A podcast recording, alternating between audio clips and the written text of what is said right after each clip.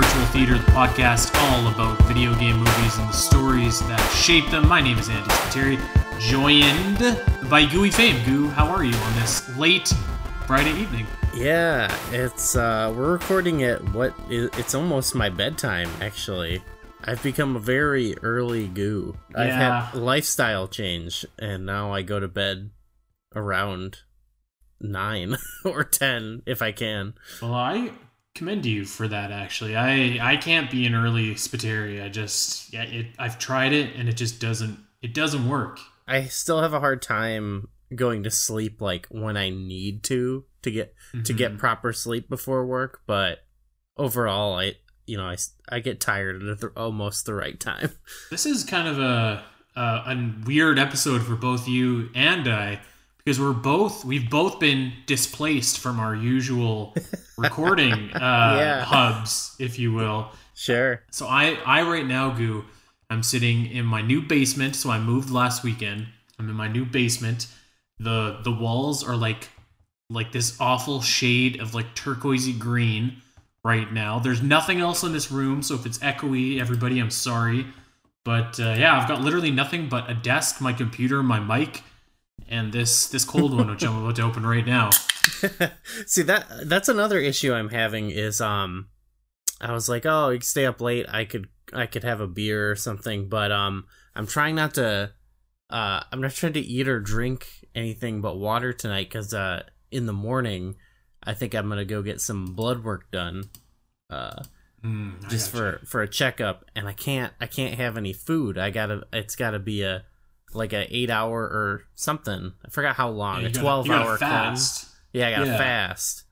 So you want to uh, do it overnight, you know. So I can't even enjoy a beer with you right now.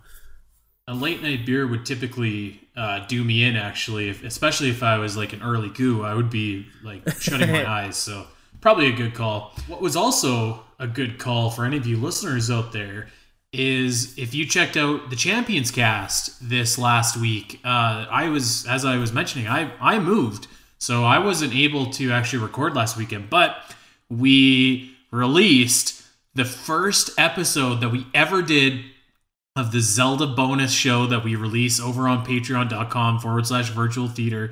And I was laughing my ass off editing this thing. I was editing and our out own stuff. It was so funny. Like, uh, I was editing out all the swear words, and like we got to a point where one of us said like "big dick energy," and I just lost my mind. No. It was so funny. Oh wow, I don't even remember that. I... Yeah, it's uh, it was it was amazing stuff. Um, I had a I had a great time listening to that back, and uh, uh, I think that all of you guys we'll have a great time listening to it too. If you want to go and check it out, it's the first episode is available for free over on the Champions Cast. So go check that out. And then, you know, if uh, if you feel if you feel like you're being a little bit generous, maybe you got a couple extra bucks in your pocket, uh, hit us up over on Patreon, and you can listen to the rest of them because they are just as funny. I like cannot stress enough that I was like howling. Samantha actually recorded me chuckling at my own jokes making this episode. You love your own jokes so much. I do. I I loved your jokes too. I one thing that really popped me was I was noticing when I was editing is like I was like, God damn, like I swear so much and Gooey never swears. It makes me look like this like just kind of schlub. And just a foul when, mouth. When you finally were just like, yeah, this fucking piece of shit Link. just, uh, That, yeah, that popped me, so that was good I stuff. Never, I never thought about that. People tell, or I do think about it, but only because people randomly tell me, like at work or whatever, like coworkers are like, "Oh, you never swear. You never swear." I'm like, I, I guess I don't, I don't take stock of how much I swear. You know what I mean? You know, I never really notice it myself. I, I'm probably aware that I have a, a little bit more of a potty mouth than you, for sure, but. Um, I, I noticed it when I was editing out all of the yeah. uh, the F-bombs. I was like, eesh, eesh. I occasionally so, know. Yeah. yeah, yeah, you're you're a true bad boy of, of the podcasting world. That's right.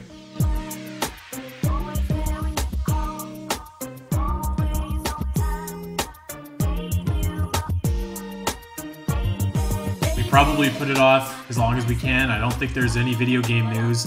I don't think there's any video game happenings in the world. You know what we're here for, everybody. Resident Evil Extinction. The saga continues, and we are entering into film number three of the Resident Evil uh, franchise from our boy Paul W. And uh, yeah, uh, baby. I, I'm excited to talk about this one. I, I approached it with yeah. a different mindset than I did last time, because I shit okay. all over Resident Evil Apocalypse. And I feel like kind of rightfully so. But, you know, I, I did reach that point, and I think you helped me get there when we were recording. And I was like, this is so awful.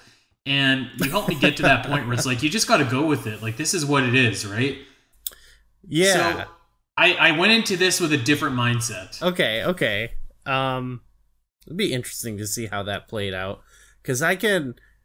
Even now, I mean, I liked I liked the second one, but um, I even felt I felt differently about this one compared to the second one. So, um, I I I went in with a similar mindset that I had to the second one, but uh, I don't know. I found myself enjoying this one even more, actually. Hmm. This is uh, this is not directed by our boy Paul W., although he did produce and write it. Instead, this is directed by, uh, I'm going to butcher his name, Russell Mulcahy. Is that how you say it? Russell Mulcahy? I don't know. This um, person did something, some other... Oh, uh, the Highlander, Highlander. movies. Yeah. yeah. So, okay.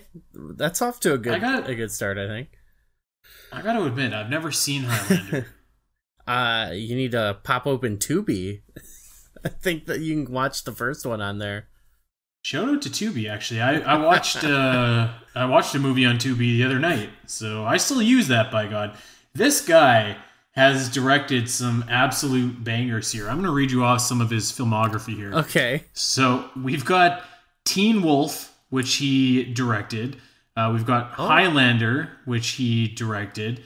Um, he has been involved, either produced or worked on, Uh, such incredible movies such as uh, as Eye Candy, as Give 'Em Hell, as uh, The Scorpion King two. Wow. Uh, yeah, The Sitter, The Curse of the, the King Tut's Tomb. This guy is, he's been around the block. He's made some films. I feel like a Scorpion King sequel is uh, similar prestige to Resident Evil Extinction. I very much agree with you. I very much feel that. It's in his lane. Uh, there's not a whole lot of, of notes and stuff that I wanted to uh, to get into before the movie, because I wanted to get straight to the action, but I did pick out a few things that, that were kind of interesting to me. Um, the first of, them, of which is that this film was not screened for critics. You can guess why. Uh, the first two Resident Evil films had overwhelmingly negative reactions to them, so I guess they decided just to forego that uh, that particular screening, and probably for the probably for the best, because this is really just more of the same. It, you know what? It's it's not for them. It's for us, the true fans. This one really, this one really actually kind of blew my mind when I read it. So Mila Jovovich wasn't interested in doing a third Resident Evil film due to her disappointment with Resident Evil Apocalypse. However, she changed her mind after reading the script. Okay. I believe it. Ugh. This is the first one where, um, I don't know. I felt like this was the first one where Alice's story was interesting, at least to me. Where, really? Yeah. Yeah. Because in the first um, one, she's just like amnesia. I don't know anything. It's really, it's really lame. In the second one, it's more about all these other characters. And in this one, it's still an ensemble flick. But, like, by this... It, it also has to do with, like, I've watched them all. But, like, by mm-hmm. this point now, like, they're sort of focusing in on, like, her response to the things that happened to her in the first two movies. Like, it took a while to get there. And they even are, like, explicitly calling back to them. But, like, I do think, like, she is... It's not like a... It's not like a deep... There's not, like, a deep story arc or anything, I don't think. But at least I found it more engaging. You know, I, I think that's fair. I think you make a fair point. Um, I was going to say, like, for me watching this, it felt like Alice actually took a back seat to a lot of the other stuff going on. And and I'll kind of touch on this like as we get into the movie itself, but like um like in the first two Resident Evil movies, like I felt like her narrative was like very much like the the focus and everything else is like kind of secondary, whereas like this one I feel like it's kind of split a little bit more evenly into like these three, you know, storylines which eventually kind of weave together, but I, I didn't feel like hers took precedence over anything else. But uh, you know, we'll, we'll get to that when we get to that. I okay. just thought it was kind of funny because like I feel like she did less talking in this one than any other movie before. So I, it, it was funny to me that she was like read that script and was like, okay, cool, I don't have to say much.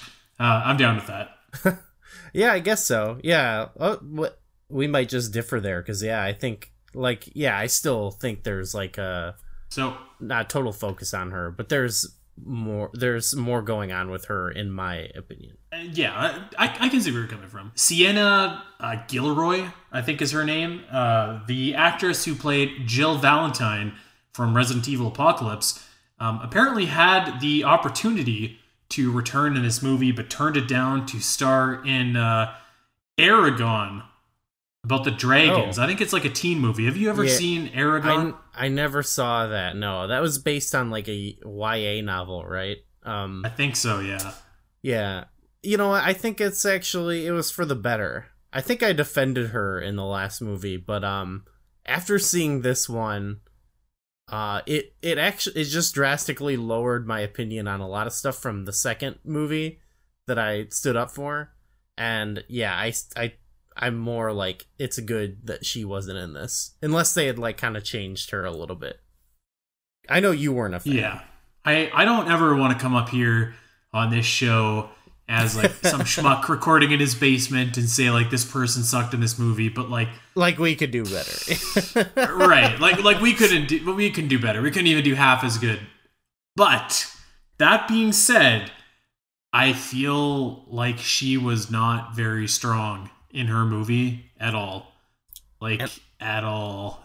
So I wasn't heartbroken to see her gone. I feel like she also just didn't really make any sense, and like her being there, like she was like this badass Roll Tide female character, but like so is Alice, you know what I mean? So yeah, like, exactly. Yeah, I I am with you, especially now, because I I feel like her, and I don't I don't know how you feel about this, but I feel like her kind of f- replacement in the story or whatever was Claire in this, and I felt like it was a more I thought, a, yeah, I thought Claire more was interesting character, and and, uh, and also just because uh, they didn't stick as much to like trying to make her look like from the games or like kind of give her a similar vibe. You know, they like kind of made her her own unique movie character, which I'm sure some people wouldn't like, right. But I actually think because this one is now so this is not even attached to the reality really of the Resident Evil games. Like they never go you you don't see society ever collapsed in any Resident Evil game, you know.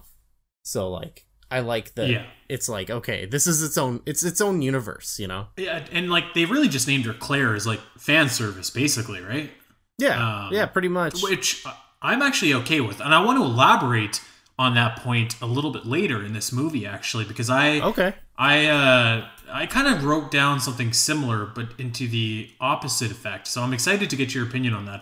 Um, before we get sure, there, I think I know. Okay, yeah, go ahead. You think you know? I, yeah, you probably do know. I'm, yeah. I'm sure that you do. All right, before before we get there, uh, we got two alums from virtual theater uh, movies that we've covered in this movie. Yeah. The first, our boy Lyndon Ashby, who collaborated with Paul W. as the one and only Johnny Cage is in this movie, so shout out to uh, to Lyndon for coming back after some Mortal Kombat. Yeah, treatment. yeah, he deserved it. Who was he even? Was he the the sniper guy? Yeah, the guy who died on the Eiffel Tower. He was cool. I actually um liked I liked him. Even like there was a lot of you know it's, they're not really meant to have like kind of big arcs, but there like there were a lot of like little characters with some personality, and I. I did think he was kind of cool. Another returning veteran, one that uh, you, you may not know off the top of your head, but costume designer Joseph A. Porro is working on this movie, and he has also worked on another absolutely classic, legendary video game movie, the one and only Super Mario Bros. Movie. So shout oh. out to Joseph. What a resume.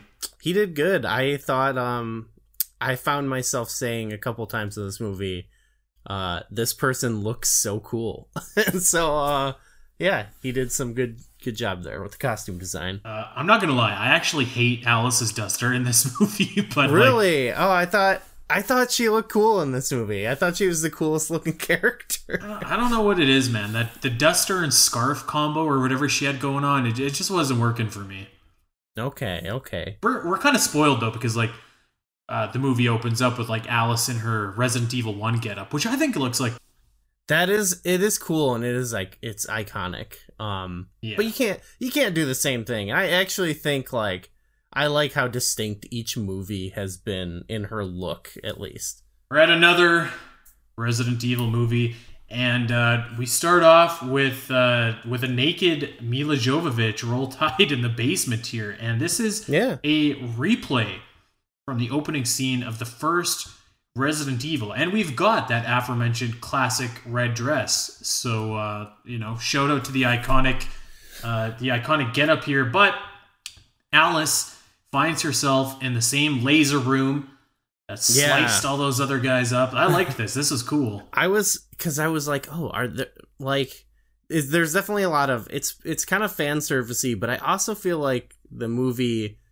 it did reference that kind of stuff in a way that was like satisfying as someone who's been watching. And also like um again I, I was thinking about like, you know, we've seen all this bad stuff happen to her, but like not really seen like her response yet, you know. So like this this sort of set that up, like remember, you know, the first movie, and like kind of, you know, plants that seed. And then it yeah it was really cool. I was so excited about the the laser grid. I was like, you can't just show that and and uh not cube someone in this movie. It was awesome too, because she just like jumps right over it, and like like you said, I'm just like, oh, that's too bad, I wanted to see someone get cubed. But we do get that payoff later in the movie, so uh, yeah. I, I was very satisfied with this room. But that was such a cool move when she just like jumps in the ducks and is like, nope, not today. And I was like I was like what the fuck is going on? Because like I was like, are they, is this, what's, is this the first movie again? Like, but it's different, you know, it's different, you come to realize. And then I was thinking, like, she was, like, captured at the end of the second one, but then she used her, like, mind powers to, like, escape, I thought. So I was like, what is happening? You know, why is she here? Oh, I thought she, didn't she break out at the end of the second one? Yeah, it was that awesome yeah. moment where I feel like it was, like, I was fine, I was finally, like, all right, I'm ready to see what happens with her, because she like stares at the camera and they start like bleeding out of their eyes, you know? um, oh, that's right. She did the Darth Vader choke. Yeah. Uh, yeah. So yeah, I was like, I was genuinely like, what are they doing here? It, are they retconning the movie? So I actually wondered if I put in the right Resident Evil movie, because all, all my shit's in boxes right now. So I like, I just grabbed Resident Evil, and I was, I was pretty sure it was Extinction.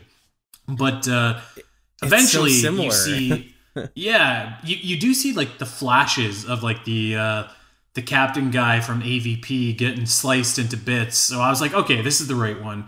But it was pretty yeah. cool. I thought it was a cool open. Um, Especially but then the Alice way gets it all shot. Concludes, I think. Yeah, is really interesting.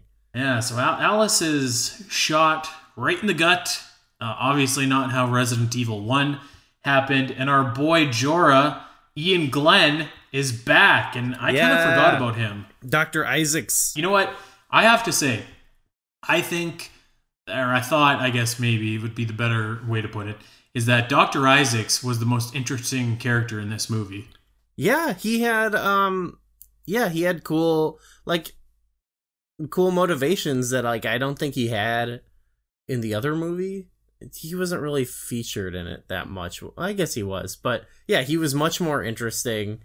Um, I th- I think they did a good job, honestly, juggling like different different uh, your different baby faces and heels and how they interact with each other. I mean, it's not like elevated or anything. It's not like nothing you've never seen right. before, but it's it's pretty satisfying. And like, yeah, he ends up. We'll see later. He kind of clashes with good guys and bad guys, and it's it's kind of interesting. Yeah, I, I know this is like the third time I've said it in ten minutes, but I, I do want to talk about that later because there's that really interesting scene where he, uh, yeah, he's, he's clashing and there's no alignment at all. Babyface, heel, it doesn't matter. Uh, Isaacs is going to get you. Um, but before we get there, uh, we find out, so this Alice is dead and uh, Isaacs just disposes of her body. And we see that there are like hundreds of Alice clones in the desert that he has discarded, which is yeah. a lot of dresses, by the way. Can you imagine? Yeah, they, they're paying the that costume designer extra. No kidding. Where do you even get all those dresses in this post-apocalyptic world? They just have a tailor on hand and a lot of fabric. I, I oh, thought, fuck. yeah, this was great because, again, it was like, I think this opening scene is awesome because it was like the flashbacks kind of to Resident Evil one, what's going on? It's it's disorienting, right? And then that happens, and it's, to me, I, I was yeah. shocked. I did not expect that, and that's when I was just like, what the fuck? And um, yeah, I thought this was a, a great cold open to the movie. I I'm gonna say something that that might um that might put you off here, but I I thought that this is probably the best part of this movie. It started off really good. It's turned okay. off really good. okay. Uh, and I don't. I maybe towards the end it kind of it got back up to these to this high, but uh, yeah, this is a great start to the movie. I thought it was really cool and, and lots of promise. Um, but so we we go and we see the world now, and it looks like zombies have like basically taken over the world. It's been, what do they say, like five years since Apocalypse? I think. Uh yeah I don't, yeah I guess so. I don't remember. Something like that. And like the world is like literally a desert. There's no water. There's no green. It's just a big brown pile of shit. Uh, it, it's, it's very, like, it's very Mad Max. It's kinda. very Mad Max. Yeah. Yeah. Uh, I think that's I, I wrote like, this down multiple times. Them. Yeah. And, and like the whole, the whole roaming caravan thing is like, it's very, it, like it's very Mad Max. It's obvious that they took inspiration from that, but I feel like that actually kind of works against it. And I don't know if you agree with that, Goo, but like to me, it's like it's not even a subtle comparison. You're just comparing this to Mad Max, and like this movie just obviously has a hard time coming on top of that comparison. Um, no, yeah, I didn't feel that way because I I felt like it was just like it wasn't like just trying to be Mad Max. You know, I feel like it just was taking its like cute little cues from all these different movies. Like there's some other um there's some other references that I think are there too, and so I I didn't have this comparison with me the whole time where I was like, oh, this is just like a bad version of Mad Max. I just thought, okay, okay that's that's cool. Like that's that's like a, a cool way to go with it. Yeah, uh, okay. I, I feel like when there's action and stuff happening, like I don't necessarily think that, but like in the multiple scenes where like they're they're in their vehicles and they're on the, the caravan or whatever, I'm just it, it makes me think of of Mad Max and like how cool that movie looked in the cinematography. And these are obviously two different, you know, styles and kinds of movies, but mm-hmm. yeah, it, it was it was hard to get out of that shadow, I think, for me. Um, I did pop though when the fucking tumbleweed rolled by. I thought that was like so funny because it was just so. Pretty- Like, on the nose. Pretty classic tumbleweed, yeah. So the real Alice shows up. We finally see the real Alice. She's rocking her duster, and she gets she gets trapped by, like, some gang. And then they, they try and rape her or something. I was like, what is this? And then they throw her in a pit with zombie dogs. Yeah, and so, then she kicks all the dogs' ass. There is uh, there is one close-up of, like, the, the gang lady's face. And they like zoom in on her face and she goes from like cackling to this frown. And it's so funny just as Alice is starting to whip the dog's ass. It's, it was so good. I, I thought, I thought that like, actually there were multiple like zoom ins on people's faces in this movie. That just yeah, there, cracked me up. There were some good, like, and they they had like a kind of like comedic beats to them. Yeah, they were yes. like almost. At, it's it, I I wouldn't say it's like totally there because it was almost sacrilegious, but it had almost like a Sam Raimi vibe, like in like uh a lot of his movies, like in Evil Dead or whatever. There's like these zoom ins on these kind of like horrific things, but it's. It's so funny the way they do it. So, it, you know, it's it's it was cool to see it in like such a, you know, it's like a very awful th- scene, you know.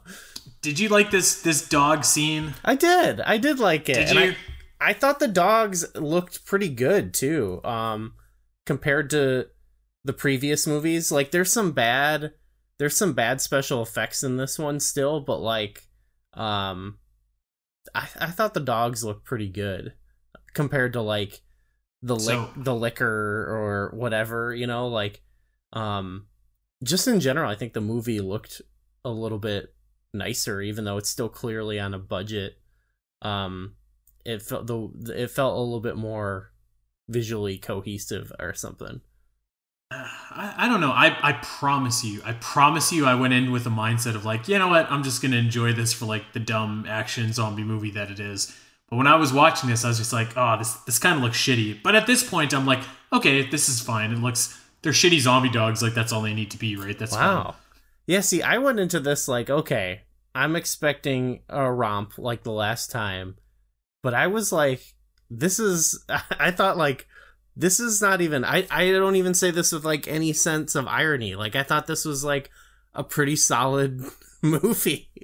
Like, it's obviously not, like, you know, the most amazing thing I've ever seen. But I was like, this is pretty good. Like, it felt like, it reminded me of A V P a little bit. Where I was like, it, like, it, it just, just exceeded my expectations. Where I was just like, I only thought I was going to watch something stupid. But instead I, like, watched something that was, like, stupid, but also good. I don't know. I don't know how to describe it, but I thought the dogs looked good.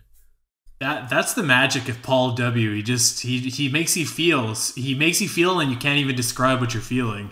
That's Paul W. for you, baby. Yeah. I, he did, well, him and, uh, whatever, um, the, the Highlander guy, they, I, they yeah. both did a good job. We meet the convoy, as they're called, the uh, yes. Claire Redfield convoy, and we got Carlos and L J back. And I, I have to say, I liked Carlos from the last movie. Was kind of indifferent on L J, uh, and Claire seems like she seems good. She, you're right, she definitely is an improvement over Jill. I thought for sure. And I liked, like, well, I mean, it's not a big story element, so we can kind of drop it now. But like the the interactions, I sort of like. The interaction of like her and when Alice comes into the fold, and it and it's like it's not so like standoffish and like conflict heavy, but there is yeah. there is sort of this believable element of like, you know, oh, who is this person, but like I'm gonna go I'm gonna kind of go with you because, you know, Carlos vouches for you, like like all the all the characters felt a little bit more believable in this. Like I I think L J, he was less. He was more serious, you know, he was less like, I'm just cracking all these, like, uh, yeah, one-liners. I would, uh, and... I would, I would agree. And I liked, I, I don't remember how I felt about Carlos, but, like, I liked him. I feel like I liked him more in this, too. I, I felt, I and again, I felt kind of the detachment of him from the actual series at this point. Like, I didn't think of him as, like, a worse version of Carlos from the games, you know? You know, maybe um, I had an easier time with Carlos because I, I never really played Resident Evil three like growing up, so I didn't have like a like a picture of of Carlos in my head, you know? Yeah. Um, I, I, t- I mean, to be honest, like I think that like really like Wesker and Leon are the only character, and maybe like to a lesser extent Chris, are like the only Resident Evil characters I would say that like like. Those are like characters that I hold like near and dear that have like really strong personality traits to them that like, okay. You know, um, and, and I might be missing a few, but yeah, I, I think I liked Carlos in the last movie. He was, yeah. he was good. The actor that plays him is good. Uh, believable. He, oh, he, He's great. Yeah, he's he's a he's a legend. he's uh, I was looking him up actually. He's in The Blacklist. He's in Star Trek Discovery. Uh, he's done a ton of cool stuff. He's in The Mummy. He's done some cool stuff. So I I thought that he was good in this movie as well. L J. Yeah. I don't know about L J. I, he was he was a little bit annoying to me in the last movie, and he's I have a big gripe with him in this movie too, which I'll get to later. But uh, you know what? I, I think that oh, no. on the whole, on the whole, this convoy was like pretty decent. And you have all these side characters who kind of have all their like kind of little quirks. They're they're not like, you know, deeply explored characters, but they're all they they do a good job in making them all likable enough so that, because you know, like a lot of them are gonna die, and so like when they die it's like semi impactful. Like when uh you know when um Johnny Cage dies, I was I literally was like, oh no, like he's cool. I don't know if I felt like the same kind of uh like, oh no, when Johnny Cage died, I, I kind of forgot, like, because there was what? There was the sniper guy. He was up there. there. Was, he was sniping in the cowboy hat. He was cool. It, yeah, he was actually kind of cool. But then there was the other guy that looked like um, Steve Irwin. And he got eaten. And I was just like, oh yeah, I forgot about him. Which guy was it? The He, he kind of looked, he was the he was like the computer guy. Okay. He was in the truck. I, I mean, it's not important. He was yeah. he was kind of whatever. But I remember him yeah. less. I, I there's like the guy who's like shaking the cans and guessing the food. I, I thought he looked cool and seemed nice, so I was like, I was like rooting for him a little bit for no, you know, for not really any reason. But other than that, tell me what you think of this, because you kind of touched on it earlier, and uh, I I'm curious to see what you think. So next, we meet Wesker, who is the shadowy, you know, overseer of the Umbrella Corporation. And I I don't know what it was, but like I thought that he just looked goofy in his sunglasses he and did. his like blonde hair. And he so I'm thinking like, to uh... myself, like, so you on one hand, you've got Iain Glen here, right? And Iain Glen rocks. This dude is like a, a wicked actor. He's got a commanding voice. And I'm thinking to myself, like, man, they, they got the casting reversed here. Like, like Iain Glen should have been Wesker, and th- this other guy should have been Doctor Isaacs. And then, like, later in the movie, I made this note, and I was like, you know what? I think they just should have never included Wesker, and, like, Isaacs be that Wesker character in the movie. Because, like, at, at least to me, like, I thought Iain Glen totally overpowered Wesker in here. Like, he just made him look like a schlup. Um, and I don't know if you felt that way, but I was curious to see, because like it really stuck out to me every time I saw Wesker. Well, I I agree and dis- disagree with you at a couple points. Um, I do just on the base level agree. He looked like a uh, he looked like a poor man's like Eminem or something. It was kind of off-putting for sure. Um, but I did I did like. that sort of push and pull that we were talking about, that like uh Iain Glen's character had Doctor Isaacs had a different, he was kind of going against the Umbrella Corporation's motives, and I thought that made him that made him a more interesting character. And I so, and so I sort of think by design he should in this movie at least overshadow Wesker, if that makes sense. Because he's your final villain, and the story of this movie is concluding with him. But then, like, you know, now you have it set up for, like, there's going to be a continuing story of Alice against Umbrella and Wesker and all that stuff. Um, right. And so I'm okay with this movie, with him kind of just being, like, not, not really focusing on his character. He is just kind of the shadowy bad guy. But the only yeah. the only thing I would have changed was just like make him not look like that. That that would be my I where I would agree with you. Like they they didn't like like like with Claire, they didn't need to like try to make him look like Wesker. You know, I know Wesker's thing is he wears sunglasses, but maybe you didn't need to do that. I don't know. Maybe you didn't need to, like, bleach uh, yeah, a guy's hair. Like, he had, like, bleach blonde hair, right? Like, it wasn't just, like, his natural pair. I could be wrong there, but uh, I agree. I, I think that you could have, even if you just had the bleach blonde hair, I think that would have been fine. Or like if like one or the other, but he just, I, I don't know. He he didn't work for me. And like, I actually, like, I don't mind like there being a villain in this movie, but like an overarching villain, like a Wesker in the series. I just like, I don't know what it was to me. And I think Jason O'Mara plays Wesker in this movie. Yeah. Um, he, to me, he just didn't come out on top versus Iain Glen as Isaacs. I just, I thought he was so much more interesting. I thought he was so much more commanding and like, uh, I, I don't know. I, Like, I literally, I would have switched those roles. And, like, you know, Iain Glen is Wesker and Jason O'Mara is, is Isaacs, maybe. Or, you know, maybe maybe Wesker could have been in the Isaacs role in this movie and vice versa. And, like, Isaacs could have been the overarching bad guy of this series. I'm not sure.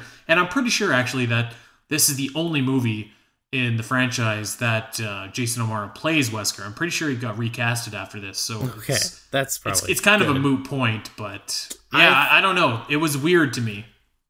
I actually would have, um, I would have done less with him. I would have made him probably more in the shadows. Like you don't ever really see him, you know, give a mm-hmm. tease maybe, you know, you don't need to have Wesker in there right away. You don't really need to have Wesker, I don't think, or any character from the game. But again, I would have I would have just cast like someone who looks different, you know, maybe an older guy, like an Iain Glen type would have worked in that role or whatever, you know. But I I don't think I liked I liked that the main villain, the more interesting villain, wasn't wasn't the the boss of the um, umbrella. Like I liked that. Uh, yeah, because you almost you don't root for him because he's pretty bad, but like from a character perspective, you are rooting for him. Like from a like meta story perspective, you're like, okay, he's he's kind of interesting. Yeah, you know what? Yeah, we'll get there because that was another thing that I thought was weird about Wesker as well. Something was off, I think, and maybe it was just the fact that it was like Wesker and not like the president of Umbrella or something like that. You know, so Isaacs says that he can reverse the T-virus, or I guess not reverse it, but he can at least control the zombies. He can, like, uh, make them docile and make them respond and, you know, do make them play chess and take pictures and stuff like that. So he's doing some good shit down in his laboratory. Um, There's some fun I scenes have... there. It it sort of reminded me of uh, the later, um, like, Day of the Dead and, like, Land of the Dead even, where like some of the zombies develop like personality or like, you know, some sentience or whatever. That was another that was another little Easter egg, you know, that I like. It felt kind of inspired by Day of the Dead a little bit, but less. Again, they didn't fully explore it, similar to the Mad Max thing. It it just felt more like, I don't know. I think Paul I think Paul just kind of like is making a movie a lot of the times, and he's just, you know, making a movie, and it's like, what happens in movies? Well, this yeah. ha- this happened in a movie, you know. So, uh, but I liked I liked the concept. I thought that was cool. They, you know, uh, I agree. I, I thought that it was kind of neat, and like, you know, it, it was it's a pretty big threat. Like, imagine if he can control it. Like, then he'd have the. I mean, the entire world is zombies now. So, yeah, it was uh, it was pretty like it was a pretty interesting wrinkle into the story, I thought. Um, I I tried not to, but man, I, I couldn't help but think this. When they're showing, like, how quickly the T-virus spread, I was just like, good God, does that not remind you of, like, the real world right now? Uh, yeah, yeah, I, I, I guess so. Oh, man. So, we, we meet the convoy, and you know what, actually, I got a, I got a bone to pick here about Claire Redfield's convoy. So every time they're on the radio, Goo, they're mm-hmm. just like, this is Claire Redfield's convoy calling. Claire Redfield's convoy here. If you are in a post-apocalyptic world and you have this badass convoy, why are you not giving yourself a badass name? Call yourself like the Road Warriors or like something like that instead of like Claire Redfield's convoy. I think, uh, well, for one, the point of these transmissions is to like find other survivors, right? I think you want to sound approachable. This is the Road Warriors. Uh, hello, it's this is the uh, the Bone Smashers and. Uh, what what about uh, what about what about like Team Friendship? We're the Friendship Bus. Uh, there's got to be something better than Claire Redfield's Convoy. Goddamn it! Um, I, well, this that movie didn't, that didn't bug me. I it just it just stuck out to me. I was like, damn, I would have uh, I would have come up with a cool name. Uh, this movie levels up immediately in this next scene, I think, because L J shoots a zombie right in the dick, and I fucking thought that was so funny. Pretty good L J L J bit. So yeah, the Claire Redfield Convoy, they're out looking for survivors, uh, and and I forgot about uh, about this, but according to I M D B, because I looked it up because she looked familiar, Ashanti is in this movie. Yes, and. Yeah, I'm gonna be honest. I, I forgot about Ashanti, but like she was, I think she was pretty big back in the day. I I can't recall any of her songs off the top of my head, but I'm pretty sure she did "What's Love" with uh, Ja Rule or Fat Joe, one of the two. Can't remember any of her like solo songs though, and I feel like I should be able to remember that. Here's a good uh, barometer. Okay, Foolish, Rock With You, Happy. Unfoolish. The sequel. Yeah, I don't know. If I mean, if we played, if you like, if I hit play on a song, it would probably be instantly like, oh my god, of course. I remember thinking back in the day that she was like freaking Roll Tide. Actually, she she is Roll Tide in this movie too. We should just say, but uh, yeah, she. Uh, I f- I forgot about Ashanti until I saw her pop up in this movie. Shout out to Ashanti, who like literally lives for about thirty minutes in this movie. yeah yeah I um glad you came. yeah I thought they were gonna do um a little bit a little bit more with uh her and L J, but it was fine. yeah yeah I uh you know I was I was a little bit surprised when she died in uh in that Raven attack, but I guess we'll get there. um right yeah. before right before we get there though, one thing that I thought was kind of funny, so we we flash back to Isaac's laboratory, and like I, I this cracked me up. I was like, fuck, no wonder your research isn't proceeding as quickly as it should. You're literally fucking feeding your assistants to zombies. Like muzzle that son of a bitch. Like I, that just, it cracked me right up when I saw that in, in maybe an ironic way, maybe unironic, I don't know, but I thought it was funny. No, it was cool. Yeah, it was it was fun. It was, I think that was uh intentionally goofy, you know, like he's he's got this bad this uh sadistic side, you know. I liked it. Um so we also catch up with Alice, and she picks up a diary from some gas station which has like a thousand flies flying around this one dude. It was freaking nasty. Uh, but she picks up a diary and is telling her about a safe haven out in Alaska. So there we go. We have the uh, kind of a classic traveling trope. Yeah, there's always safe haven trope. Yeah, yeah. You know what? I, I think that that trope can actually be used to pretty good effect, though, if used properly. Sure. Yeah. I mean, yeah. It's it's not like uh, it's not like overdone. I would say like it just. I mean, mm. it ha- it it seems like a, an obvious thing that would happen if that were to break out. Is that like yeah. We can't stay where we are, like, we gotta go somewhere else. And then people would probably obviously start making up stories of, of a better place. So I'm I'm not opposed you know to that trope. I like that the movie kind of acknowledges that too later in the movie when they're just like, there's probably nothing even in Alaska, but like these people need hope. And uh, like I feel like that's that's like very... Like, if, if this were to happen in real life, that you'd probably have exactly that. Like, some place that people would make up is, like, even if it's not real, and even if they know deep down inside that it's not, like, you know, this safe haven from the T-virus, that, like, it's at least a goal to work towards. It's something to push towards instead yeah. of, you know, Over- living one moment to the next. Overall, like, Claire, kind of like the people leading, like, Claire and all that, like, and even Alice or whatever, like, they don't... The, they don't seem naive or stupid, you know. They they acknowledge the fact that like maybe it's not real, but yeah, like I like that. Yeah. I because yeah, they do other stupid things, but like overall, like the characters to me are all likable, and then they they usually avoid like some of the like annoying, stupid things in some of these types of movies. Oh, there's there's one, Gooey, but I'm saving it. I'm gonna I'm gonna unleash my barrels when we get to this point later in the movie. I think um, I think I might know what it is, but uh, we might we might agree. Oh, okay. Oh, okay, I'm, okay, okay. I'm okay. curious. I'm curious. Keeping All your right. cards close to the vest. Yeah.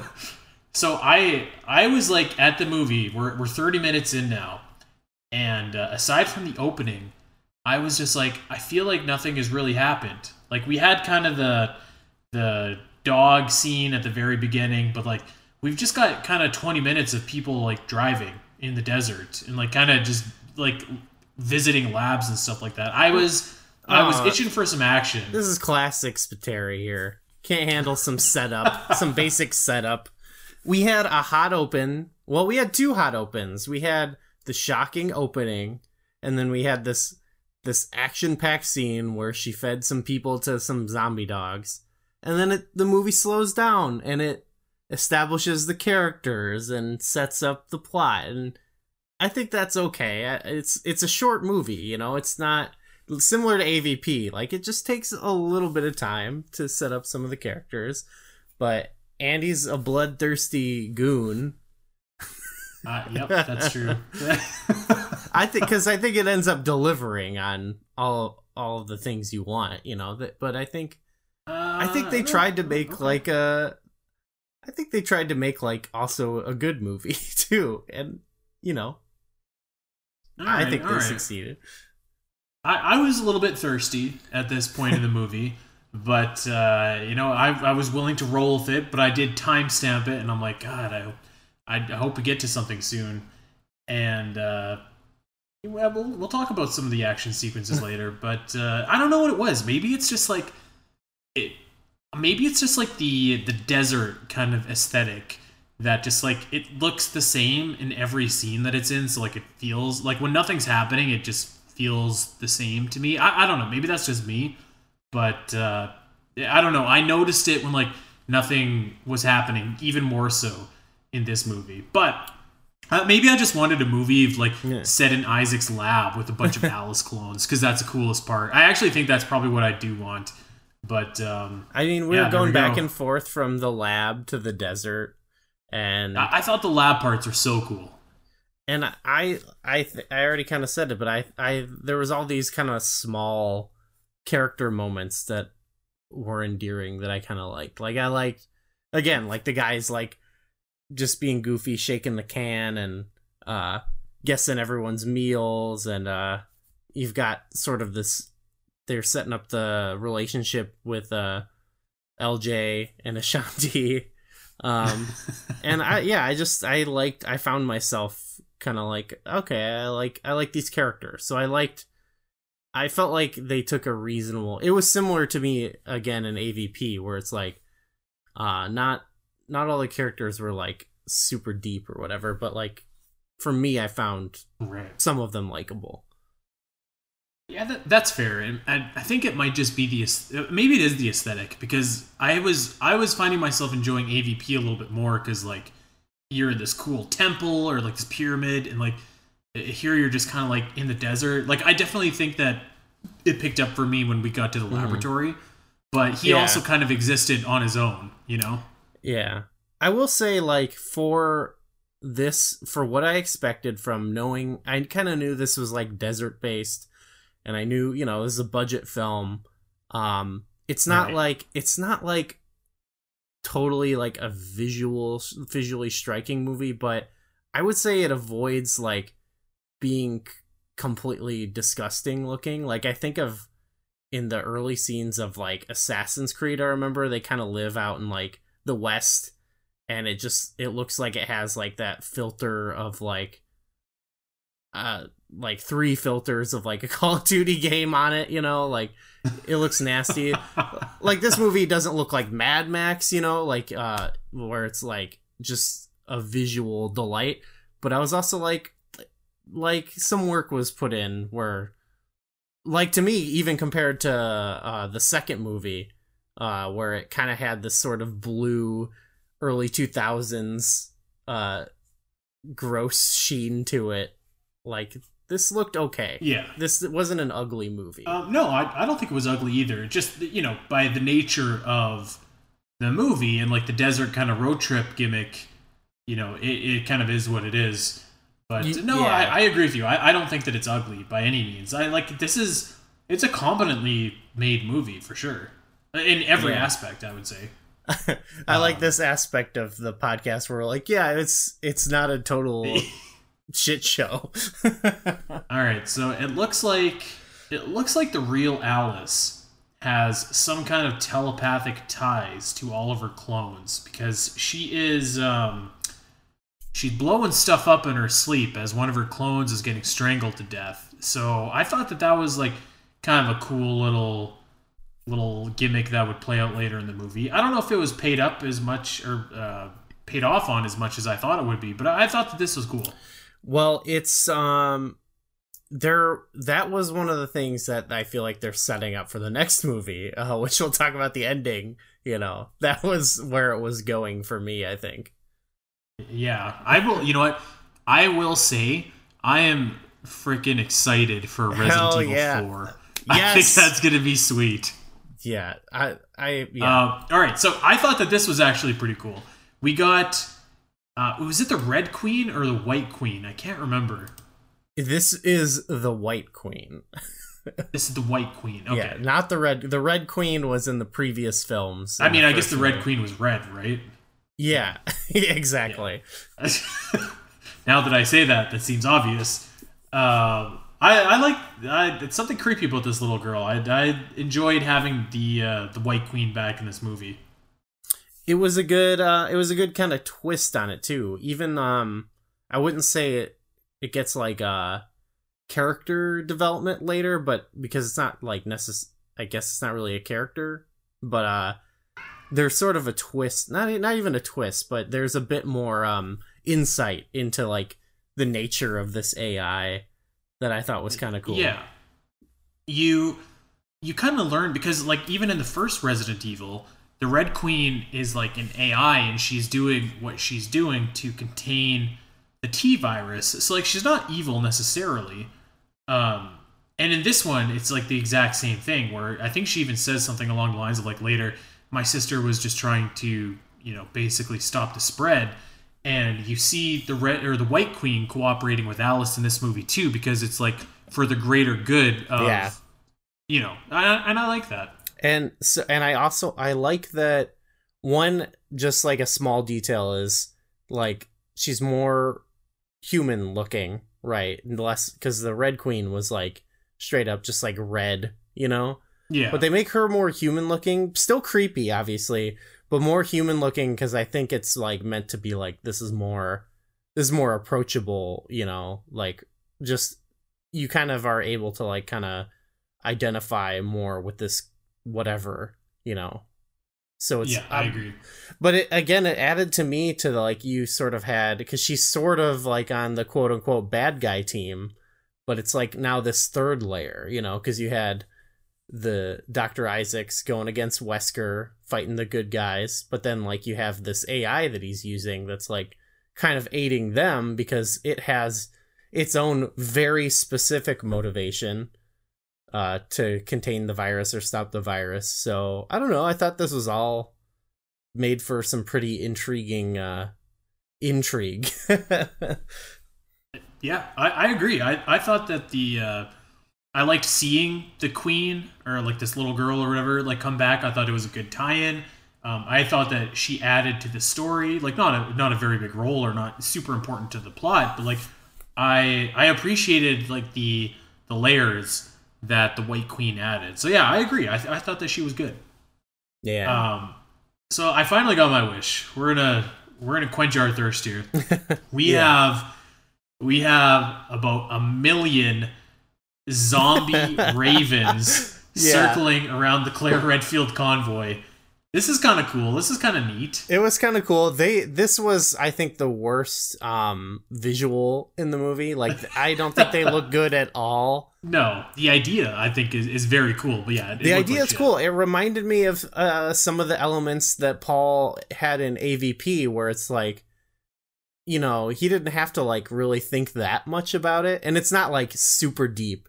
But just the idea of, like, oh, they've been feasting on uh, this zombie flesh, and it's kind of, like, given them the virus. I was like, that's, that's like, a neat touch, you know what I mean?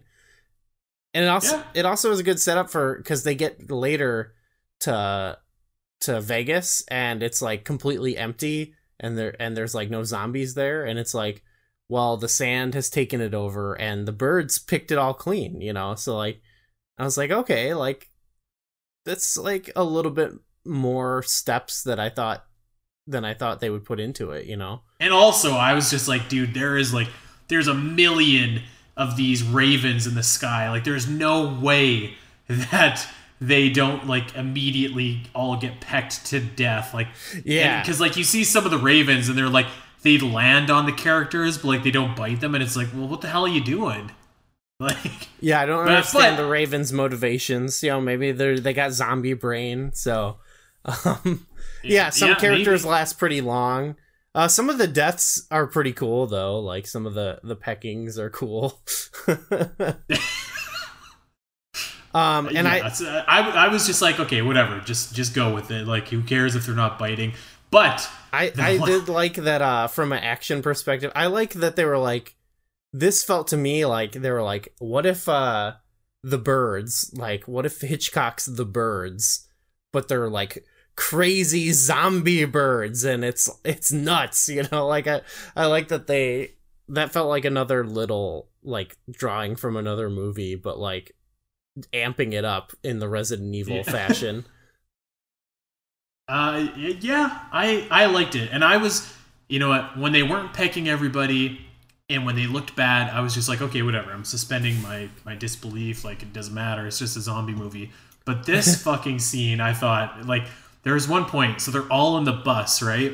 Yeah, yeah. They drive. They drive, like, maybe six feet. They six feet and they smash this fucking pole head on. And I was just like, face palmed so hard, and I was like, what are you doing? How could you not see that? There's birds everywhere, man. oh oh man I I was like, I'm willing to accept the the raven birds and, like, them not pecking everybody to death immediately, but I was just like, dude, the goddamn pole is, like, right there. okay, okay. I, I didn't ha- I didn't notice this, but oh, it was awesome. I was it was so bad. I was just like, I actually, like, hurt my forehead face palming at this. It was awesome. Also, uh, rip to Ashanti. Yeah. So uh, yeah, I was gonna say, like, um, or, like, they, I was kind of endeared a little bit to to her and L J. I was like, okay, they got a good, they got a good vibe, good chemistry. And early on, L J gets bit, yeah. and he does the thing where, like, you know, they don't tell anyone.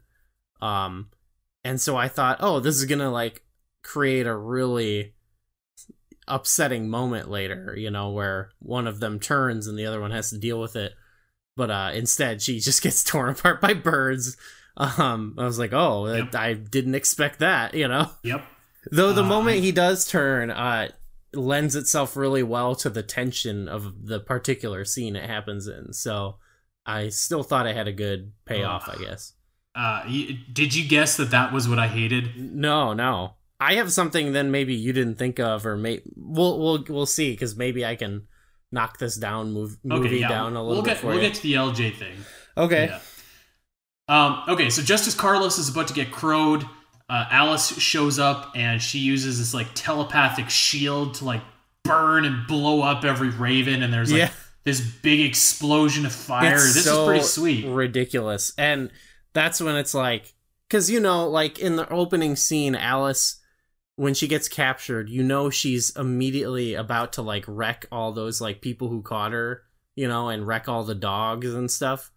And when this happens, it's like, okay, like, Alice is so O P. You know what I mean? Like, oh, she yeah. is so insanely O P. But, uh, like, that is kind of the point. And I think it ends up working pretty well for the movie, cause, especially because, like, she can't always, like, she doesn't totally grasp her power. You know what I mean? So, like, um, yeah. But it, it is so ridiculous, but uh, it works. It works really well. Like, this is kind of a an amazing um, moment. Yeah. I I thought that it was great. I actually rewinded it just to watch it again. Wow. Okay. Uh, yeah, I was, I was just like, well, that was cool. Fuck, she just like yeah, exploded she, all the ravens. That was that was pretty badass. Like, if she should, could just do that all the time, they'd be good. You know, like they wouldn't have to have yeah. this elaborate plan at the end. Like. Or non-elaborate plan, I guess, but she could have just torched all the zombies. She needs to go like full Neo in Matrix Revolutions on these fucking zombies. I think that's what's good. That's where we're going. I think that's like I think so too. Gonna be one of these movies. Maybe it's the final chapter, but I think eventually she's just gonna be like God, you know. All right, so we have Alice, who's like God, and we have. The complete and utter opposite of that. We meet fucking Kmart. Dude, oh. What did you think of Kmart? I forgot about Kmart. Kmart isn't a factor for me, I guess. I thought, uh, um... I guess Kmart... I, I have no feelings either way. I guess Kmart was supposed to be kind of like a, a character for Alice to kind of, like, be attached to, similar to, like... I think, like, the girl, maybe, in part two, but, like... Uh, I was gonna say, what happened to her? I don't even remember.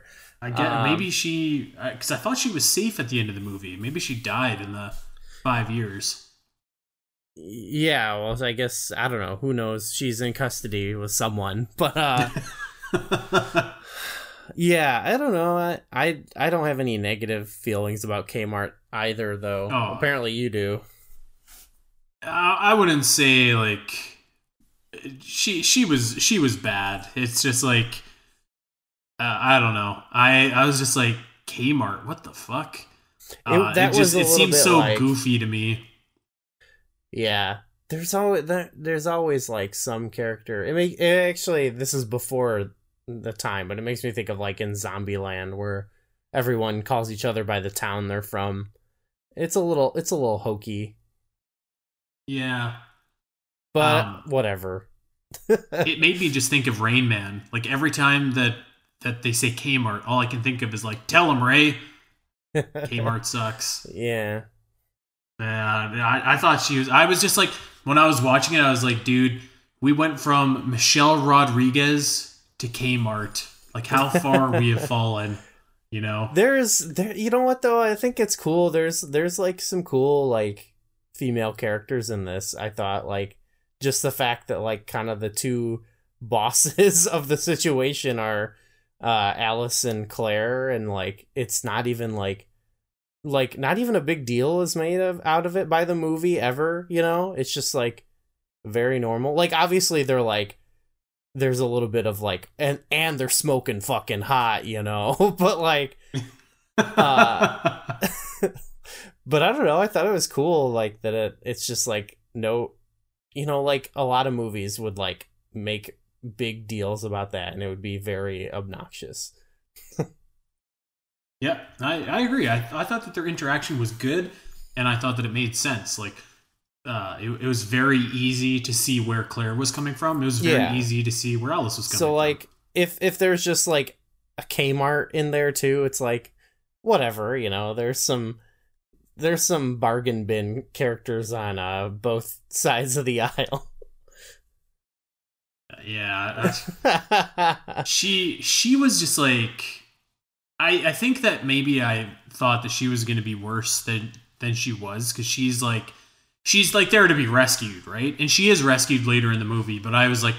I was absolutely sure that we were going to get Kmart stuffed down our throats a little bit more than we did.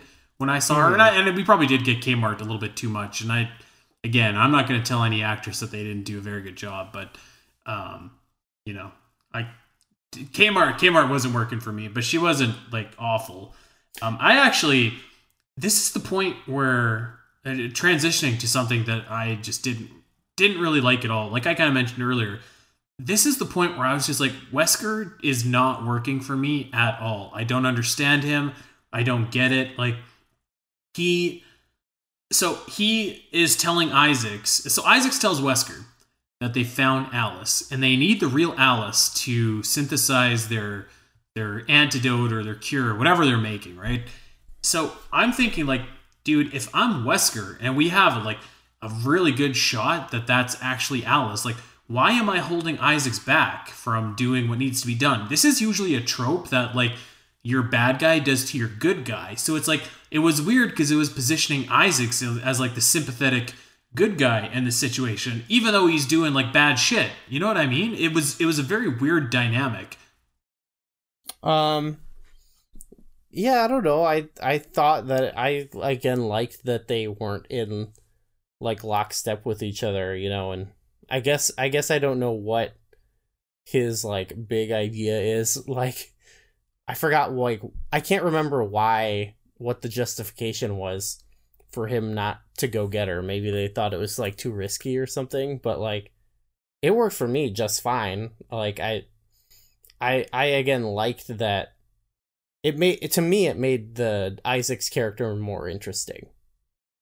That he, he, you know what? He was focused on the goal that wasn't overall the goal of the corporation he was serving, you know?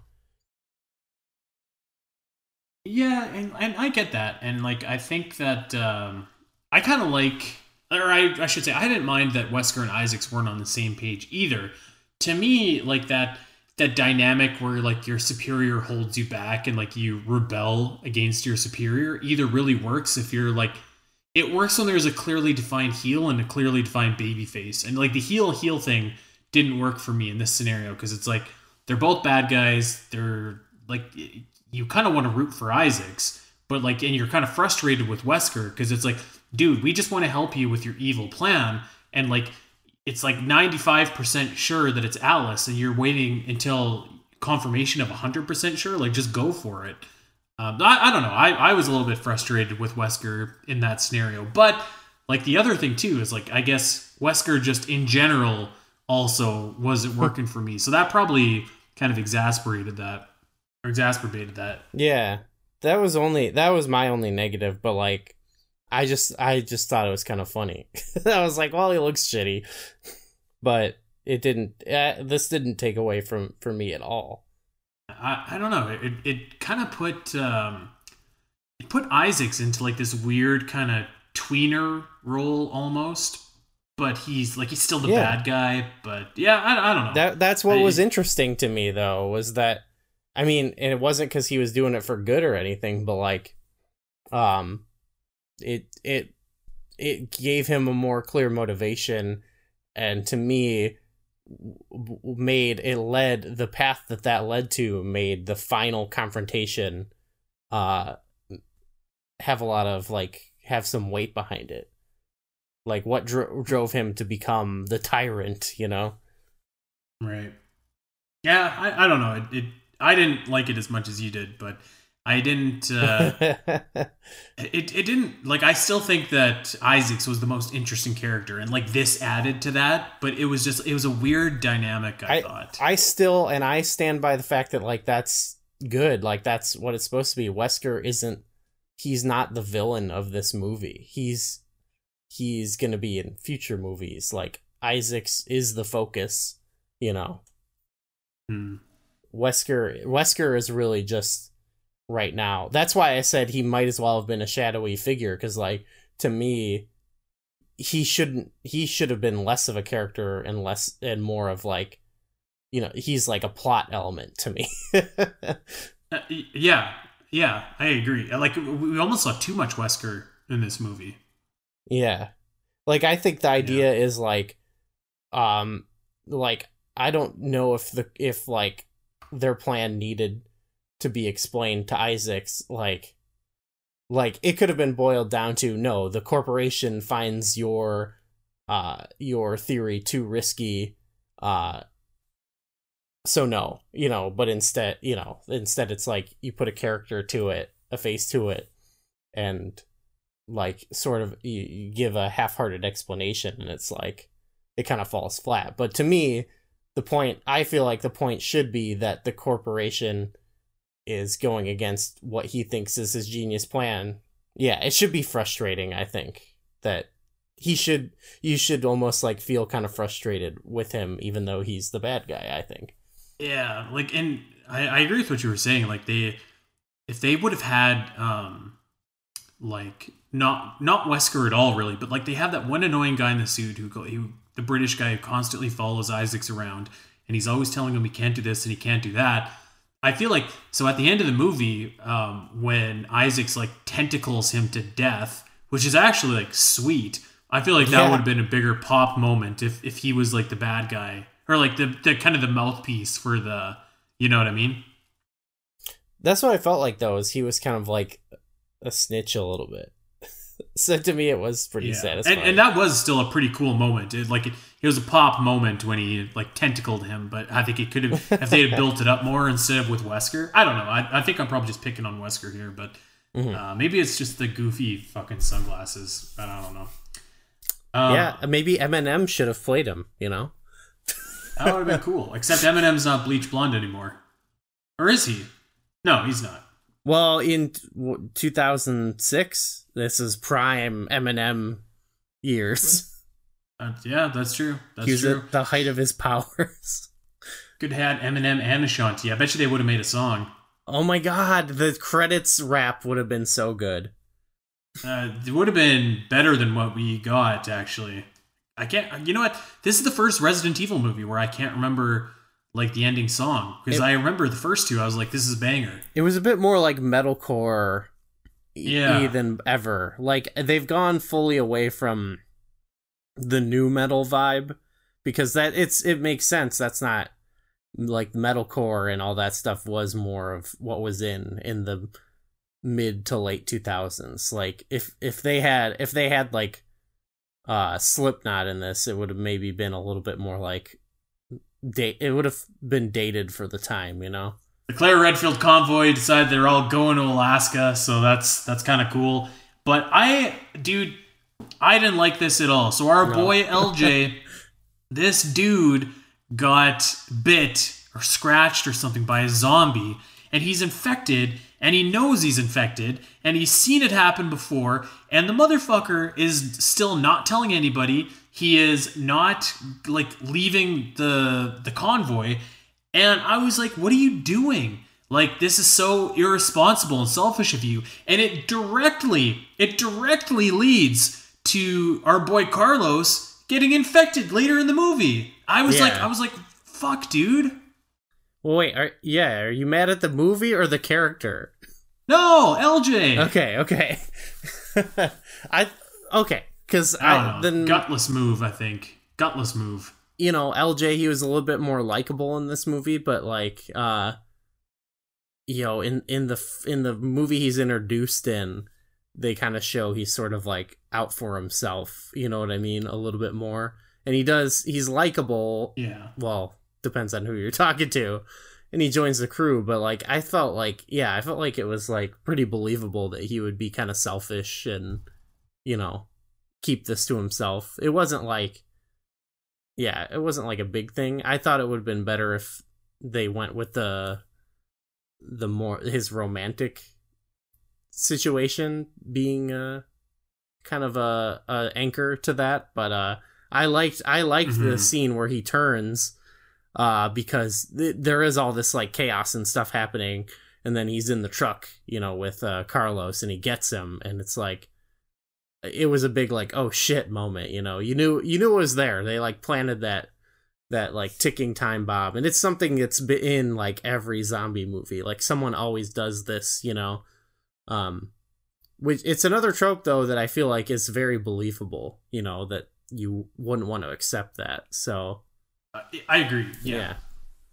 Um. I, yeah. I'm not. I'm not mad at the movie for using the trope, but I was pissed at L J. Okay. Which actually is maybe maybe that's even a good thing because it like it shows engagement for your characters. But I was like, God damn it, L J! Like, do do the right thing, and he didn't do the right thing, and it and it cost us Carlos, by God. Which I guess we'll get to in a minute. Yeah, well, they, that goes somewhere really cool though. yeah, that that was pretty cool. Um, all right, so these the convoy is going to Las Vegas. They're going to look for gas, and uh, we meet we we go back to our boy Isaacs, and this dude is a gangster and secretly recorded Wesker, and is now altering his words, just like that episode of The Office where Jim Halpert pranks Gabe, and he is uh, he's authorizing himself to go and uh, yeah, and this was awesome. Zombies. This was so it was sick. awesome. Yeah. See, that's what I yeah, mean. Like, I loved it, it. It like gets you a little bit amped for stuff happening, even though it's like he's out to do bad shit, because you're just like, fuck yeah, he's breaking the rules. Uh, I just like I love Isaacs. I think he's such a good character. Um, I I wish that uh, you know I wish that he would have kind of been a continuing factor in this in this franchise. And I guess we're kind of jumping ahead here, but um, yeah, I, I thought that he was great. I, I like really loved this kind of rogue doctor out for himself. And I I think see I'm glad he's not. I felt like his end was so good for one of these movies. And it really did, it did really tie up, like, it felt like it tied up some sort of story with him that hasn't, that actually doesn't exist over the course of the three movies. You know what I mean? Like, it felt like a finale yeah. to a trilogy that he really wasn't in. Like, he was in the second one. Uh, there is a doctor at the end of the first one that's not played by him. It's played by Jason Isaacs. So maybe that's supposed to be the same character, but uh, yeah, I don't know. I Jason Isaacs is Doctor Isaacs. yeah, I don't know. They they don't say. They just say like doctor or something. But um, yeah, I don't know. I felt like, yeah, he's great. He's great in this. Um, yeah. Well, we're getting to the end here. We got uh, we got ourselves a shootout in the desert. Uh, Isaacs releases all of his zombies, and he releases them to the convoy. And yeah. uh, we, we got a good old-fashioned brawl. This was, yeah, I liked this scene a lot. This was, like, what I was expecting out of the movie and its action, you know? You know what? I almost feel like this was a bit understated, which seems ridiculous, because, like, Alice is doing, like, these crazy jumps, and, like, they, they look terrible, but they look kind of, like, good terrible. But, like, it, they- it mostly was just kind of shooting, and, like, like I said, when I went into this movie, I was like, okay, I'm going to go with it. If Alice fucking busts out a motorcycle and jumps through a window that's sixty feet in the air, I'm going to cheer. And this was kind of like fairly like fairly tame as as far as, as fights go. I don't know if you if you kind of got that too, but I, I don't know. Maybe I was just I was psyching myself up for a little bit more. I'm not sure. That's I guess that's like ties into what I was thinking about kind of being pleasantly surprised, where the, to me this movie delivered on both fronts, where it had... Like, yeah, some of her flips were so ridiculous, and I loved them. uh, but that it did have, and it, it wasn't like the best action ever, but there was some pretty sick, sick stuff in here. But uh, overall, like, I also felt like it was a pretty solid, like, it was pretty grounded other than that stuff. Like, it had both.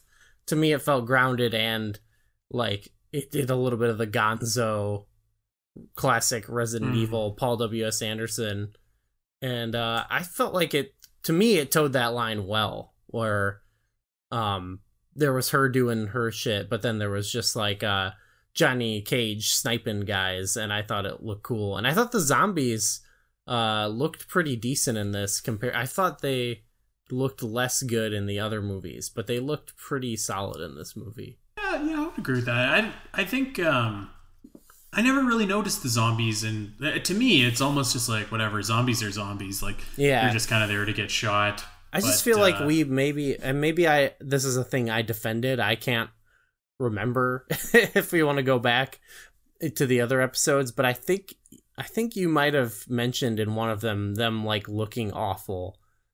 and, uh, yeah, I de- like it stood out to me in this one that like, yeah. they didn't look, they didn't look awful. Like, in fact, some of the close-up ones we had, I were like, oh, that's like a pretty scary looking zombie. I guess, you know, you've seen zombie, like you said, you've seen zombies a million times, so like maybe you kind of desensitized to them a little bit. But yeah, I, I know exactly what you're talking about. I was uh um I was bitching about the way that they moved, I'm pretty sure, because they were all like janky and and stuff. So in that regard, I think that they move a lot better in this movie. Uh, yeah, I, I'll agree with you there.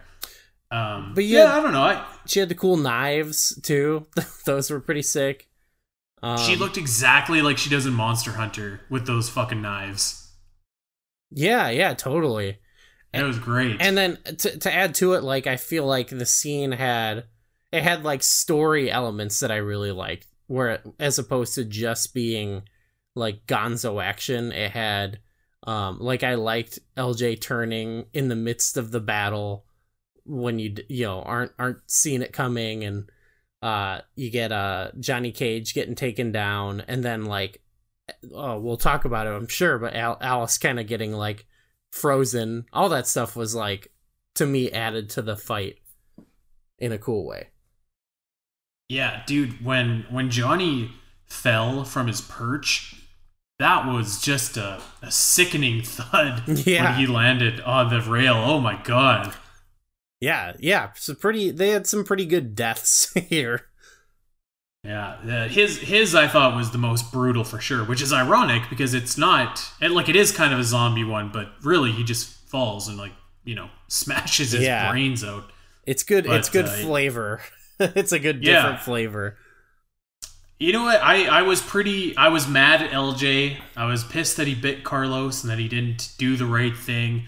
But um, you know what? I, I was. Uh, I guess, like, in, in a way, in character. You know what? I can I can buy what you're selling, and that does make sense for L J to do. So in that regard, I actually don't mind it at all. But I yeah. I agree. I thought that the uh, I thought that the fact that they could, like, kind of control Alice via satellite was, like, kind of a kind of a cool touch. It was, like, kind of cheesy when she powers through it, but, like, not not bad cheesy. You yeah. know what I mean? Just like, well, uh, I, it, I thought it was kind of cool. It is a little bit like, it's like the other end of the spectrum of how O P she is. Like, it does feel a little bit yeah. like a like a twelve year old coming up with the movie where it's like, oh yeah, well, she can use telekinesis to make a big firestorm in the sky and kill all the creatures. And they're like, oh yeah, well, they can turn her brain off with a satellite. You know? Like, but I loved it. Like, that's that's kind of what I. That's, like, what I want, I think, from these movies. Uh, yeah, I, I liked it, and she uh, she powers through and uh, totally fucks up Isaac's crew. I thought this was great. And my man, Doctor Isaacs, he gets bitten, actually, and uses all of the antivirus on himself. I loved this. He's he's turning into a zombie, and then he, like, just tentacles the, the guy that's been following him around after he gets shot right up his nose. That was good stuff. I was a bit shocked because at first I was like, okay, they're like, for some reason I didn't think they would be right there at the at the actual spot on the strip in Vegas. Um, but yeah, she goes up, like, to the top of a building and he's just set up shop there. And I was like, did you have to do it this close? You know, but I mean, whatever, you know what? Maybe you did. Point. And so I think I think that's kind of, I mean, it kind of justifies why they didn't want to, him to do it, because he, he did fuck it up. You know what I mean?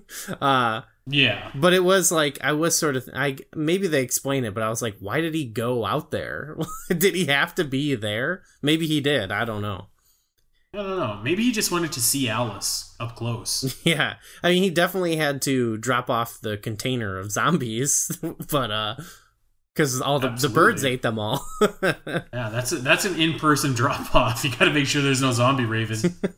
I actually thought that this next scene was was awesome and one of my favorite scenes. And it actually kind of made me realize that, like, you know what? I, I liked Carlos, and I'm sad to see him gone. Yeah, okay, but good.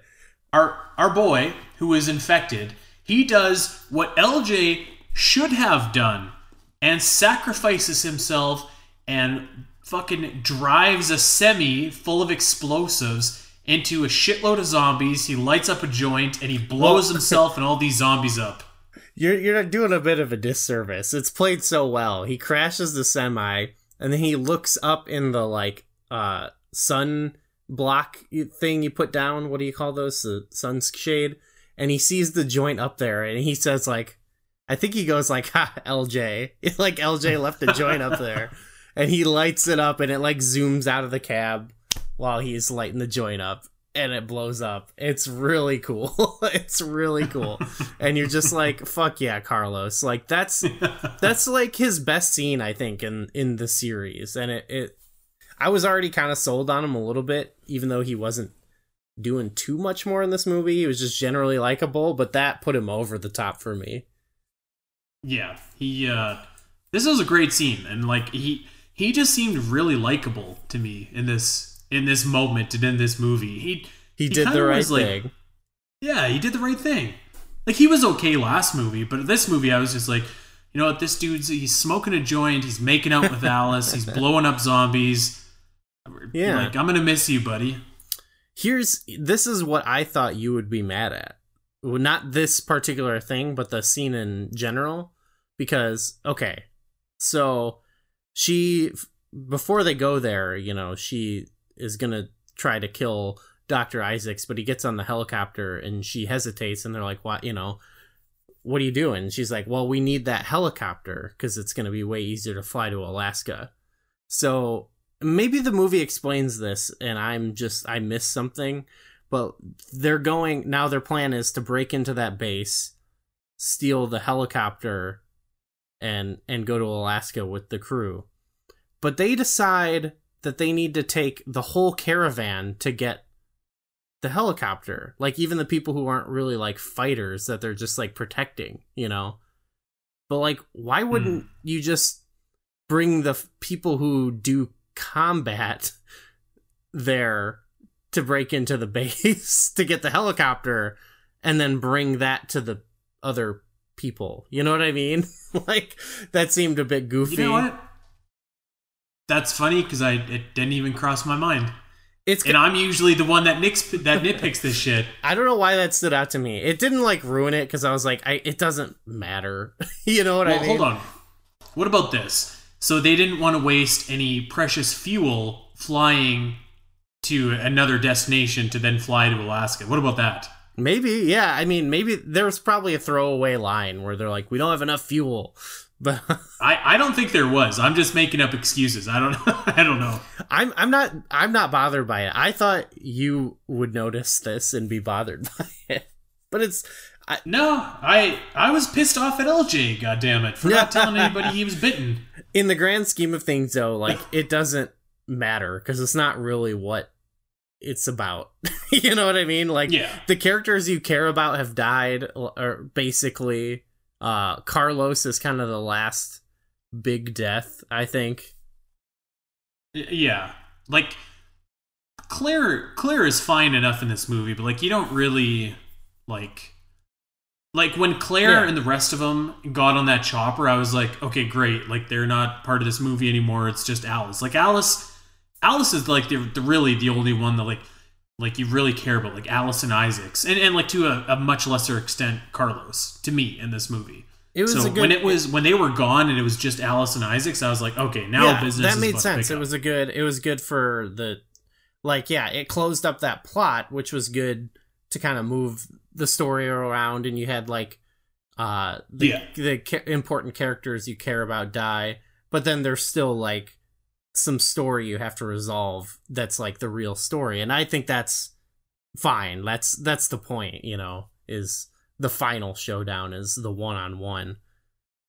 Yeah, totally. it, it would have been a lesser um, movie, I think, if it was just we got to get the chopper and that's it, you know. Oh yeah, that would have been like super disappointing. I like I think like I know I've said it uh, in this episode before, but like I think like by and large the the most interesting parts of this movie are like the the Isaacs and the laboratory scenes. Like he that that was just like the most interesting thing to me. I wasn't really digging the desert aesthetic or like the caravan kind of thing going on. Like yeah, it was kind of fun, yeah. but like but I, I wanted I wanted the lab. So I was I was glad to see Claire like fly away at this point. Okay. Sure. Um but yeah, here we go. So Alice is going down into the lab. And she talks to the White Queen and learns that basically her blood is the cure for everything. They can uh, they can use it to reverse the T-virus. But before they can synthesize any cures, she's got to take care of mutant Isaacs. And mutant Isaacs is uh, quite a sight to behold. This was, I said this was sort of like the one where I I actually honed in a little bit more on Alice's character. And I, I thought another element I liked was, because it was finally...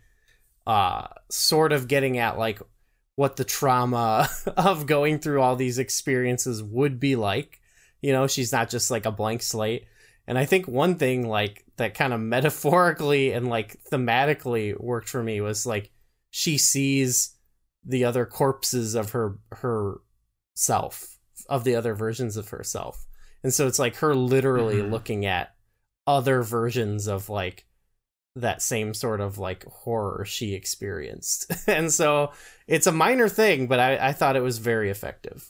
Yeah, I agree. I, I feel like for me, it kind of, um, it added weight to like every time that she uses her like telepathic powers or whatever, um, she always takes a long time to recover afterwards.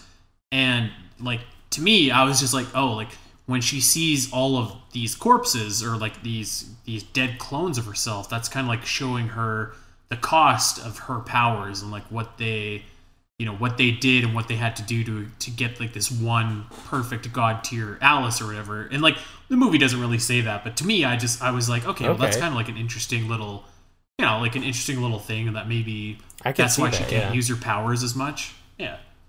Yeah, totally. Yeah, I can see that. Um, yeah, and, and I'm sure that we'll like explore that probably more in the next it movie. It seems to be, yeah. But yeah, so anyways, we got Isaacs. Yeah, to take he care looks of before great. We get there. I, I he, he thought I thought he looked like Drax. Okay, a little bit. Do you see that? I I could see that. I mean, I just thought actually that it was like one of the best like faithful things they brought from the game, because he looks like the tyrant from like part two of the games, and like he actually looks like it, and it it doesn't look bad, and and it's like I'm pretty sure it's like he's partially practical, you know what I mean? Like he doesn't just look like this big Looney Tunes licker that you're fighting is the final thing, like, and it's a character, you know. Um, and I, yeah, he just looked really good. And it was like one that I was glad they kind of stuck with the game design, because it's such a, it's, it's a little bit more grounded. Like, I don't think he has like eyeballs on his arms and stuff, but like he still looks just as nasty. I did think the tentacle effects were kind of bad, but you know, they had a budget. They were really bad, but you know, they were kind of, it was kind of awesome how bad they were. I he sold I, it. I love, I love how much you bury that fucking liquor every time you talk about it. I, I didn't like the only thing that liquor was good for was getting blown up by the motorcycle. Oh no, oh, man.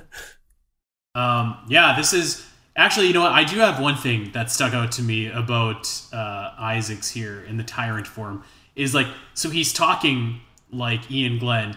And, and then he says, like, I told you I can't die, in like the most American accent ever. And I, I thought it was so startling and so funny. I didn't pick Did up on that. Did you notice this? No. Oh, man. You know, I think uh, Alice, she might have said it to like the White Queen. She says some line that I don't know if it's meant to be a reference, but I think she says about him or someone where she's like, he's going to die down here. And it reminded me of the Red Queen in the first movie. I didn't catch his one-liner, uh, though. Oh, dude. It, it was it was kind of awesome. It, it was just very startling. And it's um, it's in but... the setting of the first movie, of the mansion. So it just had this, like, real strong... It, it felt like thematically wrapping up a story, again, that he wasn't even really there for, for a lot of it, but... Uh, well, let's, let's get to some more callbacks here. Um... Alice lures the tyrant Isaacs into the laser room, and we finally get some cube action. I thought this was great. Yes, um, yeah. And, so and also, Alice is about to get cubed, but then her clone saves her. And I'm thinking to myself, like, what? There's two Alices now? Are you kidding me?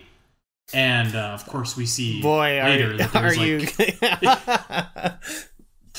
You... yeah. There's, like, two thousand Alice's, which is uh is going to be kind of cool, I think. But yeah, I, I thought that this is a cool scene. Yeah, yeah, and it, it again, it was just like you introduce the cube grid in the beginning, and you're like, oh, you're not going to use it, and then it's like the final death, and it's like cool because it's like one of the only really memorable. It's like her dress and the laser grid are like mm-hmm. the only memorable thing from the first movie, I think.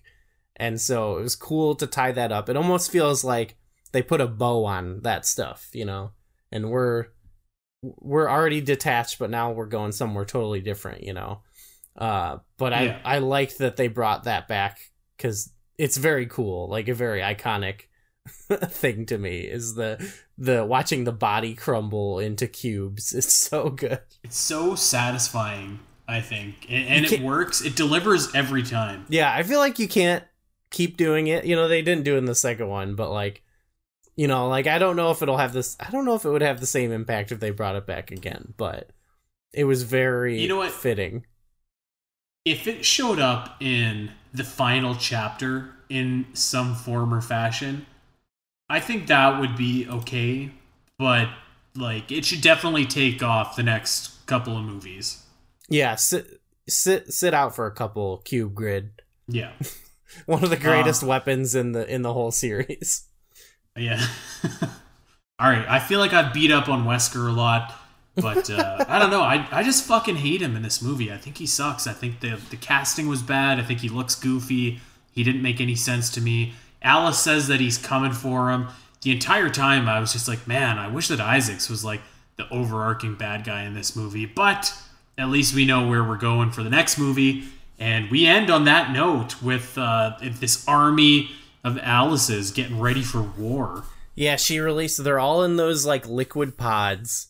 And there's three of her in one shot, I think. And it's really great. And then they zoom out and there's like an army of them. And like uh, that, like the beginning where they show all the corpses, this was even crazier to me. Like, especially because I felt like, again, the movie was like a little bit more grounded, um, where I was like, okay, they kind of got their own tone, and it's it's it's definitely wacky in a way I love, but like, you know, I like where it's going. Um, but then they end on this, and I was like, where the fuck is this going? Like, that's the craziest upping the stakes ever to me. Like, crazier, like it was already crazy when she was like lighting all those crows on fire and she has crazy telekinesis, but now she's got an army of herself. Like, what the fuck is are, is gonna be the next movie? I like I'm like legit excited to watch the next movie. Like, I, I gotta be honest, I didn't love Extinction, but That's it fine. got me it got me hyped for, what is the next one? Afterlife? Afterlife, yeah. Yeah, sure. So, like, I'm I'm ready for that, because, like, in my mind, I'm like, okay, we've got this army of Alices going up against, like, all these, like, mutants in the world here. Like, this is going to be sweet.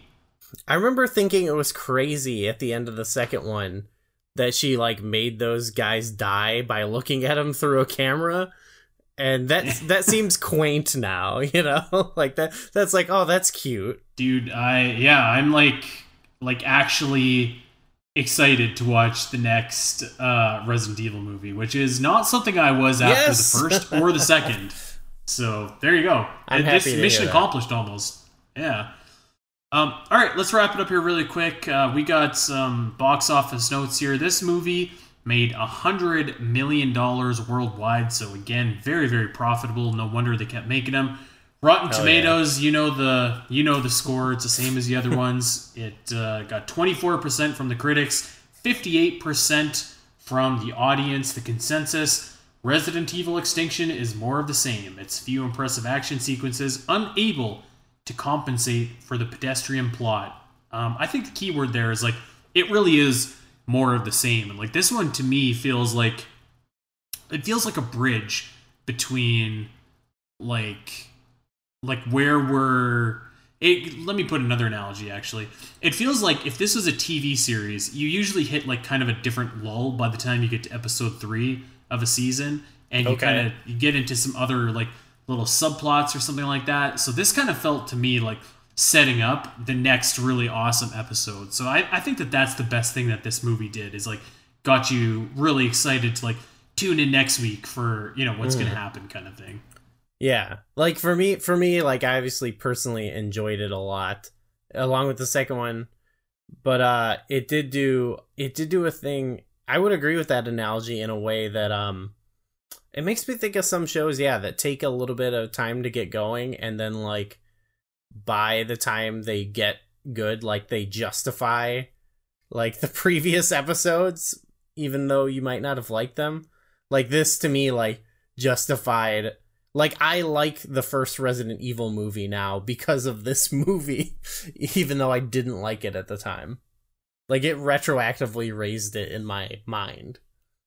Um, it's it's funny to me, because I feel like I retroactively like the first and the second movie more.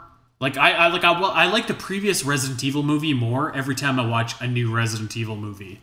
And I'm hoping that Afterlife can buck that trend. Okay. Well, yeah. So we'll see. Maybe that'll be maybe that'll be the first one that we are in total agreement on, because I'm I'm getting more and more positive, and I think you might like it might uh, maybe it'll get there for you too. I, I think it could. I think it might. Um. So like, so Goo, I, I, I'm gonna give. I think I'm gonna give this movie a thumbs down, but it's like a softer thumbs down. Okay. Like. It's uh, it's not like this is a it's, momentous. It's not day. Like absolutely awful, you know. This is a big. This is a big virtual theater moment. Well, no, imagine. Uh, hold on. Imagine when we get to maybe maybe the next couple ones will be bad, but then the final chapter pulls it up, and we both thumbs up it to end our Resident Evil saga. Can you imagine the, the drama? Inc- yeah, actually, oh. I kind of hope that you dislike the next ones just so. We could have that happen with the final chapter. I'm I'm going to say right now, I'm going to give the final one a thumbs up no matter what, no matter how awful it is. Just because even if all seven have been awful, I'll give the final one a thumbs up just because we'll have been done. It was a so, journey, Paul. I'm assuming this is a big thumbs up for you. Yeah, actually, and I'm uh, you're going to think this is ridiculous, but this is one of my favorite movies we've covered. I wholeheartedly wow. en- enjoyed it. Yeah. Wow. O- okay. Okay.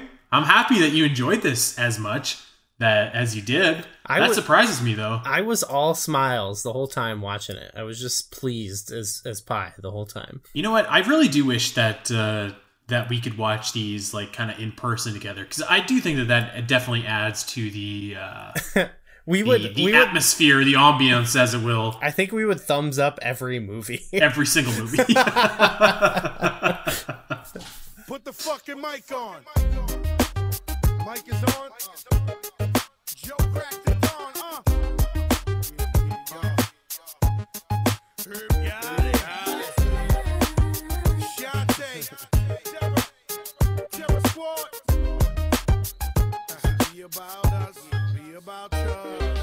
All right, well, we hope that this was uh, was a chill episode to listen to. Of course, we are not done at all. With Resident Evil, we got four more of these movies, if you can believe it. Wow. Um, yeah, wow. And uh, we got a good slate of shows coming up for you uh, in the next little bit here.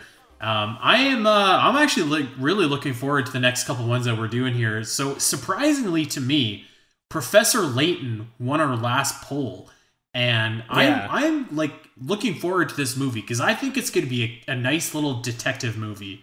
So I'm I'm looking forward to that one a lot, actually. Yeah, me too. I, I, I it looks cool, so like visually, so it'll be nice to just look at for a while. Um, but the big one, the absolute, the main oh, event, yeah. the the icing on the cake for this year is going to be we are revisiting the Star Wars universe. We are finally going back to cover. The prequels. We're on episode two, Attack of the Clones. I am like so hyped for this. I'm going to listen to our, our Phantom Menace episode over. I'm going to get all my story notes and like pick up where I left off. I'm like, I am absolutely ready to, to record Star Wars episode two. Yeah. I, this is the one I probably remember the least about. So like Phantom yeah. Menace was like, I remembered every moment. It was seared into my brain. But like the the next two, like as a kid, I didn't like as like I. It wasn't like I disliked them, but like I, they just didn't connect with me as much as the movie I watched when I was nine years old. You know, as opposed to yeah. my my tweens. You know, like So it'll be interesting to view these because I have I have less of an affinity for them, whereas like the first one is an all-time childhood movie. And and for me, I think like I really love The Phantom Menace, and I like Revenge of the Sith a lot, but I think Attack of the Clones, if I remember correctly, is kind of bad. Which, everyone says it's bad. Yeah, I'm I, and I think I think it is, which excites me to watch it. I've uh, you know, I've I've been on the record um saying on various podcasts that I think the prequels are bad, and that uh, people who are trying to reevaluate them and say them good are good are wrong. But uh, now I'm like, we're going into this, and I'm like, I want to like this movie. So I've totally swerved, and I'm I'm totally a hypocrite. But I like I want I want this to be good. So I'm going in with that mindset, hoping that it can be enjoyable. I I think that like even if it's bad, I I do remember there being enough in this movie that like I still. I still like it, you know. I mean, like, you've got, like, you know, you've got your sick action sequences, lightsaber fights. You got, like, uh, I mean, Ewan McGregor is still there. So, like, you got a lot of good stuff still. You got less Jar Jar fucking Binks. So, you know, it does it does have a lot of good things going for it. So, yeah, I'm I'm really looking forward to that. I I keep seeing people saying that there's there's like elements of film noir in this movie, and I'm like, how can that be? And but I like see that take pop up now every once in a while, and I'm like, if I even get like a morsel of that, I'll be like, I'll eat that shit up, you know. Yeah, uh, you know, I I can maybe think of one scene in that movie that's like somewhat film noir. So you know what? That's actually the mindset I'm going in. I'm not even gonna question it. I'm gonna go into this being like, time to watch a film noir movie. My favorite space noir movie. Dude, can you imagine like a, a Star Wars detective movie? There are so oh. many Star Wars movies they should like like Solo should have been a straight up, there's heists in it, but it wasn't a heist movie, I don't think. Like Star Wars is the perfect brand to do all these spin-offs, but they won't do them. They just keep making Star Wars movies. Give, a, give us a film noir Star Wars, goddammit, Disney. You could do anything. It's... yeah. yeah. Yeah, yeah, that'd be cool. Yeah, I'm I'm looking forward to that. Um, and that's coming soon. That's gonna... That'll be our last episode of the year, I believe, right? Yeah, yeah, that'll probably... Yeah. If we stay on track, that'll be like the week of Christmas, so... Yeah. There you go. Christmas is, is coming early for all you virtual theater listeners uh, this year. Uh, well, we, we don't have a poll to plug uh, this week, but we do want you to check us out over on Twitter, of course, at Virtual Theater X, at Scuteri three sixteen, and at Gooey Fame. And uh, yeah, make sure that you are checking Goo out over on Twitch, and make sure that you are checking Virtual Theater out over on patreon.com forward slash virtual theater. Uh, we've got our bonus episodes up there. We've got the Legend of Zelda cartoon, which... You can listen to the first episode for free over on the Champions Cast. So if you are looking for a little sample, uh, go and check that out. And of course, we want you to check us out over on uh, on iTunes, Spotify, SoundCloud, everywhere you get your podcast. Go and like and subscribe. Um, and yeah, it's uh, looking forward to the next couple episodes here. I'm, uh, I'm excited for what we got coming up. Oh yeah, and there's even more in the tank. Uh, yeah, this tank is always full here at Virtual Theater. By God, we we we're never empty. And and there's a little there's a little Paul peeking around the corner, right after Star Wars. So just a little tease there. Little Paul, a little Paul. All right, yeah. Well, let's let's leave everybody with that. Thanks, guys, for listening, and uh, we'll see you back here next time for Professor Layton.